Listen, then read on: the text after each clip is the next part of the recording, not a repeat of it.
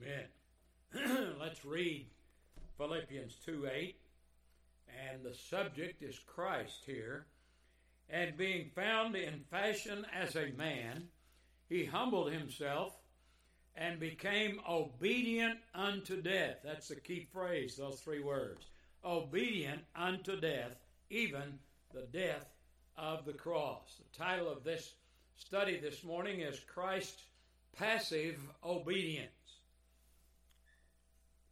And in this study, I'm going to ask and try to answer from the scriptures four important questions about Christ's passive obedience. So, question number one is What is the passive obedience of Christ?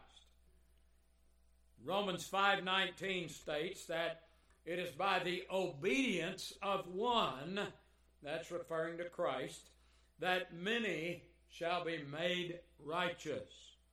The scriptures tell us that Christ's work on this earth was a work of obedience. In Hebrews 10 7, Christ said to God the Father as he prepared to enter this world in the incarnation, Lo, I come to do thy will, O God. And that will was for Christ to become incarnate, to obey the precepts of God's law perfectly, and to suffer and die in the place of his people. Christ's obedience was obedience to God the Father. He said to the Father in John 17 4, as he came to the close of his redemptive work, I have finished the work which thou gavest me to do. Now, the aspect of Christ's obedience at which we're going to look today is his passive obedience. But what do we mean when we speak of the passive obedience of Christ? Well, here's the definition Christ's passive obedience was his voluntary submission to the penalty required by God's law for the transgressors of its holy commandments. The law of God that Christ obeyed consists in two parts. It's important that we know these as we think about his passive obedience. First, the precepts of God's law or the commands to be followed, and second, the penalty of God's law, the penalty to be executed on those who break that law. Turn with me to Galatians 4 4. Galatians chapter 4 and verse 4 says that Christ was made under the law, and it means that he was made subject to both the precepts and the penalty of the law. But when the fullness of the time was come, God sent forth his Son, made of a woman, made under the law. Christ's active obedience has to do mainly with the precepts of God's law, while his passive obedience has to do mainly with the penalty of God's law. His active obedience is his perfect carrying out of the precepts of God's moral law. You know, he never disobeyed a single one of the Ten Commandments. Not only that, he positively carried out every one of those commandments. That we sometimes call the precepts of God's moral law, which he carried out in his active obedience. His passive obedience is his bearing of the penalty of God's law. Christ's passive obedience has reference to his submitting of himself to the penalty for the broken law, as expressed in Ezekiel 18:4, which says, "The soul that sinneth, it shall die." Now, I'm seeking here to answer the question, what is the passive obedience of Christ? And in order to do so, I want us to look more closely here at the actual contents of Christ's passive obedience. suffering and dying make up the penalty for breaking God's law. The contents of Christ's passive obedience, then, are made up of the suffering and dying of Christ. First of all, his suffering included the terrible physical suffering connected to his death on the cross. Isaiah 53 5 and 8 speak of these physical sufferings. Let's turn to these verses. Isaiah 53, and we'll look at verses 5 and 8 here. Isaiah 53 5 and 8.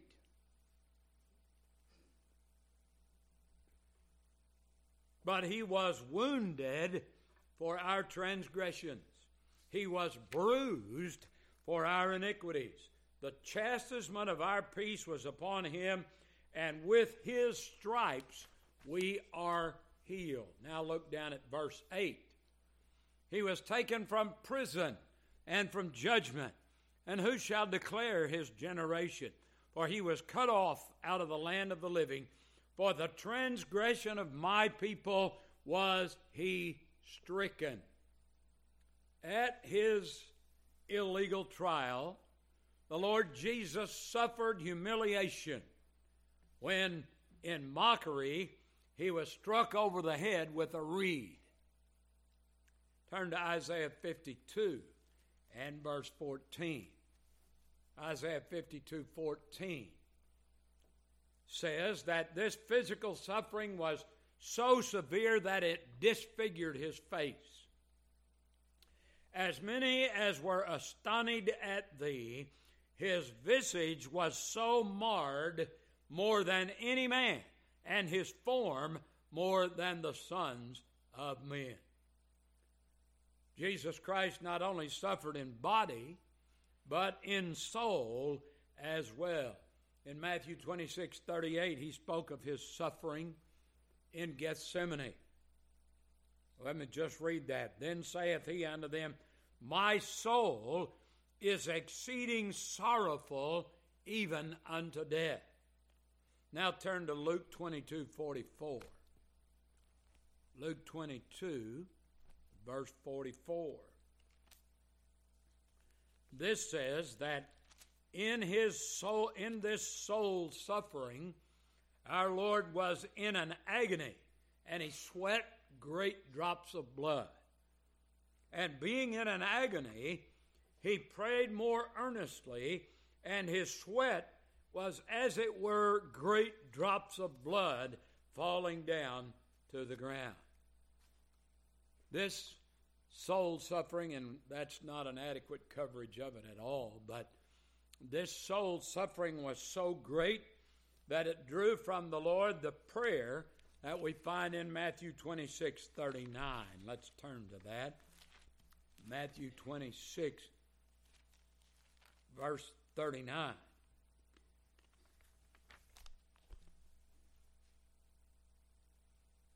And he went a little further and fell on his face and prayed, saying, O my Father, if it be possible, let this cup pass from me.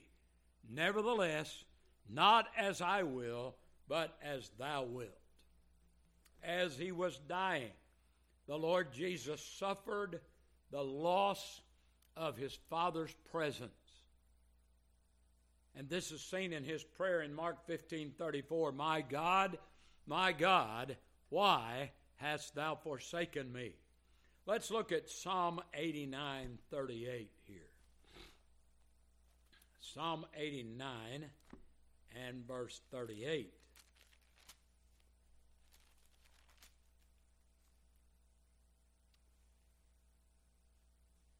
But thou hast cast off and abhorred, thou hast been wroth with thine anointed. That's a prophecy that God the Father would forsake him at the cross. While he was dying, Christ Jesus suffered the very sorrows of hell. Look at Psalm 18:5 that prophesies our Lord's sufferings. Psalm 18 and verse 5.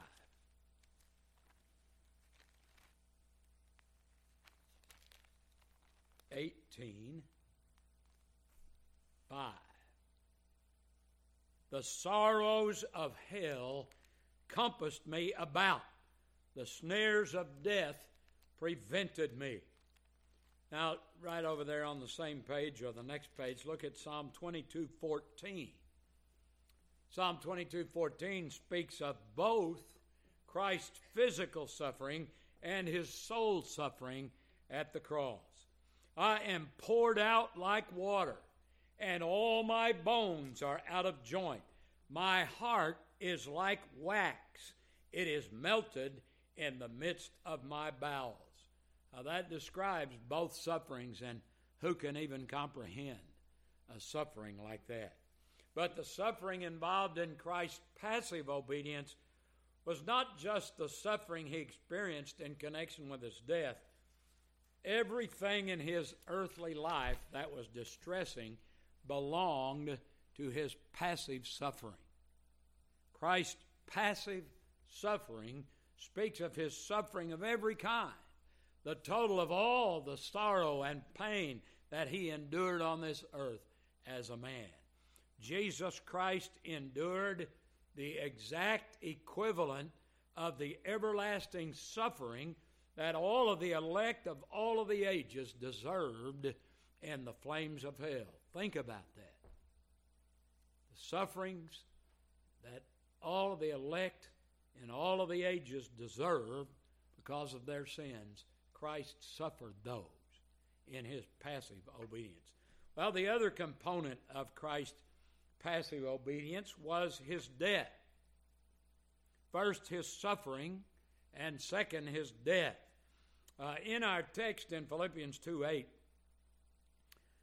the scripture says of Christ that he became obedient unto death, even the death of the cross in dying on the cross, the Lord Jesus received the penalty for breaking God's law. Before the foundation of the world, Christ willingly and voluntarily agreed in the everlasting covenant in the Godhead to undergo suffering and death, to lay down his life for his people. And in time, he freely surrendered himself into the hands of his enemies and cheerfully laid down his life for his people. 1 Corinthians 15:3 says he died for our sins according to the scriptures. 1 Peter 3:18 says that Christ was put to death in the flesh. Let's turn to 1 Peter 3:18. 1 Peter chapter 3 and verse 18.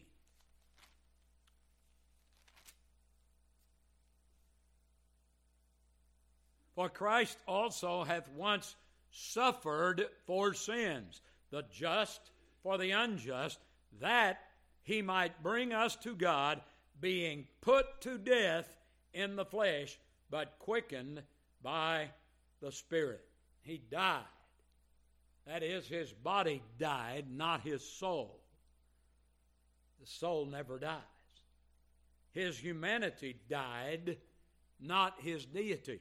It's not possible for his soul or his deity to die. Being an infinite person, Jesus Christ was able to take the whole punishment for all of his elect at one time and to suffer the eternity of that punishment that they all deserve. The death of Jesus Christ was the only thing that could satisfy God's justice. Christ's death, as described in God's Word, was a satisfaction to God's justice, a ransom for many, a propitiation for sin, a sweet smelling savor to God. The law demands no more. God's justice was satisfied. And all the punishment God's law demanded was received in the suffering and death of Jesus Christ. Christ's work of obedience was consummated in his death. When Christ died, he declared in John 19:30, "It is finished." So Christ's passive obedience is made up of his suffering and death, his taking the penalty for the breaking of God's law. The cross is a term used in the scripture for the entire passive obedience of Christ, his suffering and his death. Paul says in Colossians 1:20, speaking of Christ, and having made peace through the blood of his cross. Well, that brings us to question number two. Why is it called Christ's passive obedience? To speak of the passive obedience of Christ is to say that the Lord Jesus willingly submitted to his suffering and death. To speak of Christ's obedience as passive is simply to say that he voluntarily and without resisting submitted to the suffering and death that make up the penalty for breaking God's law. What a blessed thought that Christ gave his life voluntarily. He laid it down as a sacrifice for the sins of his people. He submitted without resistance to all this pain and suffering and finally to the death of the cross. It was the will and pleasure of God the Father that Christ do so, and he willingly did so. Turn to John 10 18. John chapter 10 and verse 18. Here in John 10 18, the Lord Jesus said that he had received a command from the Father to lay down his life, and he readily and voluntarily obeyed that command. No man taketh it from me, my life, but I lay it down of myself. I have power to lay it down, and I have power to take it again. This commandment have I received of my Father.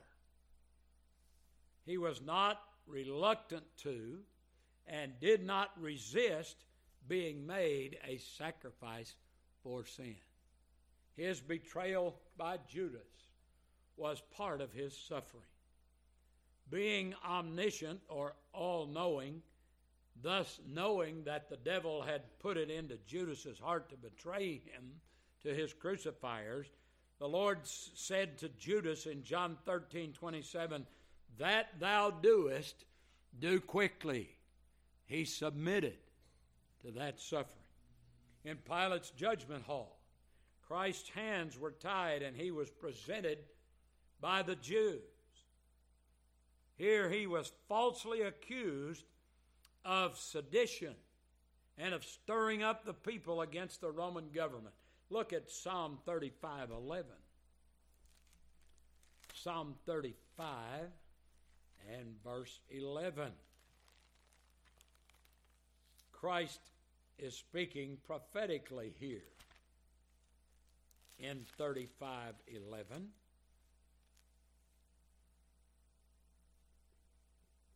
False witnesses did rise up.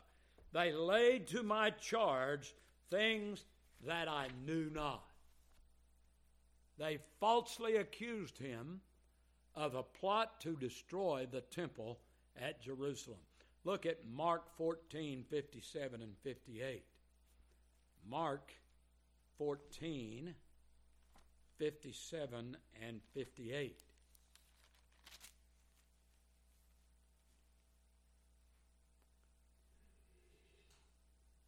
And there arose certain and bare false witness against him, saying, We heard him say, I will destroy this temple that is made with hands, and within three days I will build another made without hands. The Lord Jesus did not defend himself here. Matthew 27 26 says that Pilate ordered him scourged or whipped, and he willingly submitted. Look at Matthew 27 26.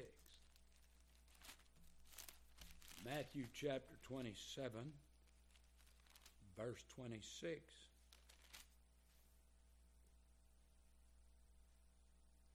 Then released he Barabbas unto them, and when he had scourged Jesus, he delivered him to be crucified.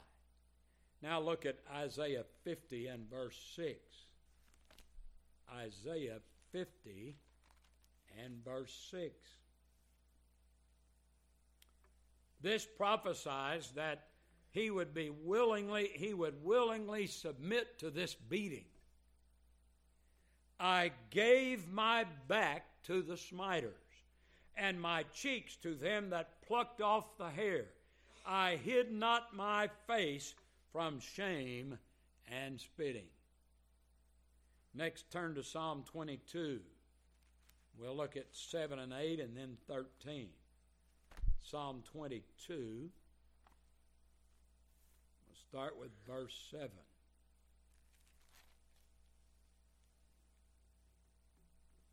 This prophesied that he would be mocked by all of those who passed by the cross.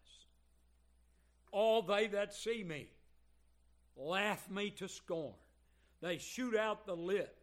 They shake the head, saying, He trusted on the Lord that he would deliver him. Let him deliver him, seeing he delighted in him. Now, verse 13. They gaped upon me with their mouths as a ravening and roaring and a roaring lion. And yet Christ submitted and did not resist. Matthew 27 29 says the Roman soldiers made a crown out of some sharp thorns and put it on the Lord's head, hurting him and shaming him, but he did not resist. Think about submitting when they jam those thorns down over your scalp. Think about submitting to that. And when they had platted a crown of thorns, they put it upon his head, and a reed in his right hand. And they bowed the knee before him and mocked him, saying, Hail, King of the Jews.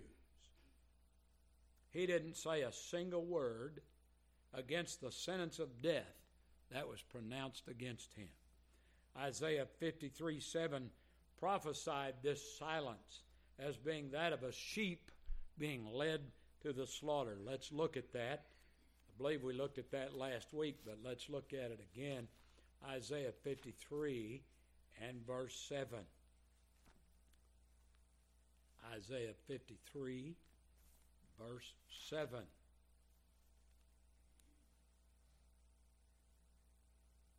He was oppressed and he was afflicted, yet he opened not his mouth. He is brought as a lamb to the slaughter, and as a sheep before her shearers is dumb, so he openeth not his mouth. Look at Isaiah 50 while you're there in Isaiah, Isaiah 50, verses 5 and 6. This says that he willingly and voluntarily submitted to his suffering of the cross in the place of his people. The Lord God hath opened mine ear, and I was not rebellious, neither turned away back. I gave my back to the smiters, and my cheeks to them that plucked off the hair. I hid not my face from the shame and spitting. His hands and his feet were pierced by the nails of his crucifixion, as prophesied in Psalm 22 16. They pierced my hands and my feet, and yet he offered no resistance to this. The death of crucifixion was a shameful death. So in Hebrews 12 2, Christ is said to have endured the cross and despised the shame of the cross. Let's turn to Hebrews 12 and verse 2. Hebrews chapter 12 and verse 2. Looking unto Jesus, the author and finisher of our faith, who, for the joy that was set before him, endured the cross, despising the shame. For this reason, we often refer to Christ's suffering and death as his passive obedience. Question number three Can Christ's passive obedience be separated from his active obedience? Can Christ's passive obedience be separated from his active obedience? And the answer, in a word, is no. Christ's passive obedience cannot be separated from his active obedience. His active and passive obedience make up his whole work of obedience on the earth. They make up what the scriptures call the righteousness of God. These two aspects of Christ's obedience can never be separated, they're inseparable. Christ did not obey on one day and suffer and die on the next.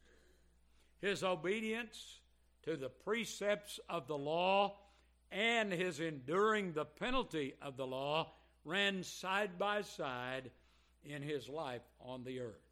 Actually, Christ suffered from his birth to his death. He was born in a stable. He had not where to lay his head during his lifetime. He wept tears of anguish from time to time. He obeyed in suffering, and he suffered in obeying. He also obeyed the will of God from his birth to his death. He actually obeyed even in dying. The doing and dying of Christ meet both the precept and the penalty of God's law. Both Christ's active and passive obedience are essential parts of that righteousness because of which we are justified before God. We have to have the whole obedience of Christ. To be saved, we have to have both aspects of the righteousness of God His active and His passive obedience, His doing and His dying. You know, if Christ had not had His perfect active obedience, then His death could not possibly have counted for us because he would have had he would have been a sinner himself and would have had to obey the law for himself. If christ had only lived a perfect life it would have been a good example for us and his life would have been pleasing to the father but his life alone could not have saved us from god's wrath because the penalty of the law would not have been paid Christ's active obedience and his passive obedience cannot be separated, but they can be distinguished, and we do so only to get a fuller understanding of and appreciation for the righteousness that Jesus Christ has accomplished for us. Finally, this brings us to question number four Is Christ's passive obedience part of the gospel? And the answer to this question in a word is yes. Our justification requires a perfect righteousness as its basis. Both Christ's active obedience and his passive obedience are parts of the righteousness of God by which we are justified. Now, let me give you chapter and verse on that. Look at Romans 1 16 and 17. Romans chapter 1, verses 16 and 17. Paul the Apostle is writing, and he says, For I am not ashamed of the gospel of Christ, for it, the gospel, is the power of God unto salvation to everyone that believeth, to the Jew first, and also to the Greek. For therein, that is, in the gospel, is the righteousness of God revealed from faith to faith. As it is written, the just shall live by faith. How do we know what the righteousness of God is? It's revealed in the gospel. The gospel tells us about the obedience of Christ in the place of his elect. The righteousness of God includes all that Christ did and suffered to satisfy the demands of God's justice and earn for his people forgiveness of sin and eternal life. The righteousness of God that one must have to be justified is made up of Christ's active obedience and his passive obedience, or as we said otherwise, the doing and dying of Christ. We sinful human beings can never endure the penalty of the law for ourselves so as to be justified by doing so. As our surety, Jesus Christ obeyed the precepts and took the penalty of the law for us. Romans 5:19 says that by Christ's obedience many shall be made righteous. Let me read that again. Or as by one man's obedience, that's Adam's obe- uh, one man's disobedience, that's Adam's disobedience, many were made sinners, so by the obedience of one, that's Jesus Christ, shall many be made righteous. It is by faith that Christ's righteousness becomes ours. When a sinner trusts in Christ, the active and passive obedience of Christ, the righteousness of God is imputed to that sinner. It's credited to his account. Turn to Philippians 3 9. Back to uh, near our text there.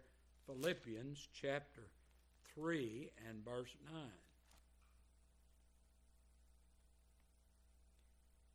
The scripture says here, and be found in him, not having mine own righteousness, which is of the law, but that which is through the faith of Christ, the righteousness which is of God by faith. How does that righteousness become ours? It comes when we believe. It's credited to our accounts. It's imputed to us. Romans 10:4 says that Christ is the end of the law for righteousness to everyone that believeth. And this means that Christ completely fulfills the law for the believer. He has fully conformed to the law in both respects, as to its precepts and as to its penalty, in his active obedience and in his passive obedience.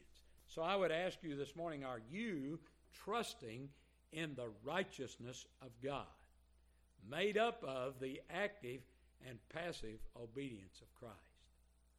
Would you do so today? You know, many people have, you know, they think they're Christians for many years, and some, uh, suddenly through the Word, the Holy Spirit reveals to them they've never truly been saved. I've known preachers that happened to. So, have you ever trusted in Christ and His righteousness? If you'll trust in Him today, you will be justified by God, declared righteous in God's sight, declared not guilty before God, and given title to heaven at last. Thank God for the passive obedience of the Lord Jesus Christ. Next time, the Lord willing, we'll study the exaltation of Christ in Philippians 2 8 through 11. You might want to read that before you come next time. The exaltation of Christ. Philippians 2 8 through 11. Let's stand together for our